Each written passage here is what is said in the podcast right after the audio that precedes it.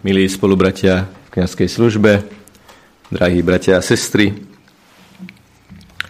Vôbec nie je náhoda, že evanjeliové slova, ktoré sme práve počuli, napísal svätý Matúš. Neopisuje len to, čo hovorí Ježiš, ale opisuje to, čo zažil sám od Ježiša, keď ho on pozval od mýtnice loviť ľudí, byť apoštolom a byť evanjelistom. On sám vo svojom živote zažil, čo to znamená, keď Ježiš povie tak mocné a silné slovo, že on vstane a nasleduje ho. Takže téma hľadanej ovečky, téma ovce, ovečky, ktorá sa vráti do svojej komunity, téma toho, ktorý mení život, o tom, že sa môže zmeniť život, je Matúšovi veľmi blízka. Je veľmi odporúčateľné aj v tomto adventnom období čítať tieto evanjeliové úryvky viackrát, aby sme sa dostali pod povrch toho posolstva. Vždy s otázkou, čo nám Pán Ježiš chce povedať dnes, tu a teraz, cez tieto slová. A tak by sme mohli objaviť v tomto texte takú duchovnú os, alebo nazvime to duchovnú chrbticu, ktorá by sa dala vyjadriť, a aj ju vyjadrime, tromi slovnými spojeniami. Ide o každého, to je prvé. Ide o všetkých, to je druhé. A ide o všetko, to je tretie. V akom zmysle slova ide o každého, teda jednotlivo každého jedného. Ten obraz pastiera, ktorý zanechá deväťdesiatdeväť ovečiek, aby išiel hľadať jednu, ktorá sa stratila, zablúdila, je obraz toho, čo filozofovia, filozofi nazývajú kresťanský personalizmus. Na základe tohto evanjelia, aj s argumentáciou z tohto evanjelia, je možné odvodiť základy filozofického smeru kresťanský personalizmus, ktorého základom je to, že v Božích očiach má nesmiernu hodnotu, obrovskú hodnotu, posvetnosť jednotlivého človeka, jednotlivého, konkrétneho, neopakovateľného, jedinečného ľudského jedinca. My sa ešte môžeme pamätať na dobu niektorí z nás komunizmu, keď najmenšou stavebnou časticou spoločnosti bol kolektív, nie jednotlivec, ani nie rodina, kde jednotlivec najlepšie nachádza svoju identitu. A dokonca v posudkoch sa uvádzalo, že menovaný je v kolektíve obľúbený, čo by sa mohlo chápať aj tak, že je kolektívu podriadený. Ježiš vidí veci, Ježiš vidí človeka, Ježiš vidí spoločnosť ako dobrý pastier naprosto iným spôsobom a na inom mieste v evanjeliu čítame, on pozná každú ovečku po mene. On pozná každého po mene. Všimnite si ten paradox, že by sa niekto mohol dokonca ohradiť. Prepáčte, ale ja nie som žiadna ovečka. Ja som človek. Mysliaci, cítiaci so svojou slobodou. Sú takí, čo sa ohradia, alebo aj ironicky sa opýtajú, stáva sa mi to niekedy, tak čo tie vaše ovečky? Ale keď Ježiš povie, že každú pozná po mene, tak odpoveda, nie, to nie sú členovia, štatistické čísla nejakého stáda, ale jednotlivá osoba. Každý jeden jednotlivo a jedinečne osobne. Odkedy sme pokrstení, tak sme v našej jedinečnosti naštepení na Ježišovo srdce. A keď vyslovíme svoje meno, ktoré sme dostali pri krste, tak v takom posvetnom, pokornom, kresťanskom sebavedomí môžeme povedať, ja som Boží syn, ja som Božia dcéra a Boh ma pozná po mene. Nemá vôbec zmysel riešiť to, či si Boh môže zapamätať miliardy ľudí, lebo Božia pamäť je pamäť nekonečnej lásky a preto Božia pamäť nemá ani terabajty, nemá žiadne obmedzenie, žiadne obmedzenie, pretože je to pamäť nesmiernej, tvorivej, tvoriacej, obnovujúcej Božej lásky. A všetci bez rozdielu si môžeme povedať, aj mňa Boh miluje takouto láskou. Takže to prvé. Ide o každého. Ide o každého jedného. To, čo by na prvé počutie tohto textu mohlo zvádzať, je myslieť si, že Ježiš rozdeľuje ľudí na stratené ovečky a nestratené ovečky. V tomto texte ale je taká veľmi ozdravujúca a oslovujúca ľahká irónia, keď Ježiš hovorí, bude mať z nej, z tej nájdenej ovečky, väčšiu radosť ako z tých deväťdesiatdeväť, čo nezablúdili. Ale my zase na inom mieste svätého písma, ktoré vždy vnímame v istej celistvosti, ako sa jednotlivé texty doplňajú, vysvetľujú, vyvažujú, čítame. Kto by povedal, že je bez hriechu, povedané slovami a terminológiou dnešného evanjelia, kto by tvrdil, že nezablúdil nikdy, nie je v ňom pravdy. Práve naopak, je v ňom lož. Čiže po téze, že ide o každého jedného, je tu ďalšia téza, ide o všetkých. Jednotlivo, samozrejme. Nikto z nás nemôže povedať, ja som tá ovečka z tých deväťdesiatdeväť, ktoré sú na poriadku, a ten druhý je ten, ktorého Ježiš má nájsť.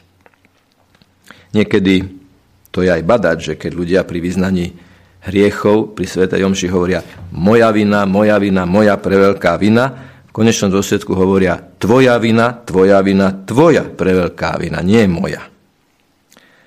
A preto by nebolo správne hľadať riešenie na otázku, či ja patrím do jednej alebo do druhej skupiny ľudí. Lebo ak Ježiš hovorí, veď počúvajme dobre tie slová, bude mať z nej väčšiu radosť ako z tých deväťdesiatdeväť, čo nezablúdili. Ale kto z vás, by mohol Ježiš povedať, môže povedať, že nikdy nezablúdil? Nenáhodou je takým etymologickým základom, jadrom slova nezablúdil slovo blud. Že tu nejde len o nejaké dramatické vzdialenie sa zo spoločenstva cirkvi, ale aj také ľahko prenikajúce do srdca človeka nepravdy, ktoré ho postupne rozkladajú a postupne vzdialujú. Veď čo je to diabol? Diabol je ten, ktorý rozhadzuje. Dia-ballo. Dia-ballo je ten, ktorý rozhadzuje. Diabol je ten, ktorý rozhadzuje človeka zvnútra, chce rozbiť a chce rozbiť aj spoločenstvo. A rozbiť ho cez blúd, cez nepravdu. A preto návrat do spoločenstva, nechať sa nájsť Ježišom, každý jeden z nás, znamená vystaviť sa Božej pravde a stále korigovať v sebe sklony, neistotu, váhanie podľa Božej pravdy. Nie podľa bludu, ale podľa Božej pravdy. Kto nezablúdil, je práve ten, alebo teda kto nechce zablúdiť, zablúdil, ale chce sa vrátiť na správnu cestu, je ten, ktorý chce žiť podľa Božej pravdy.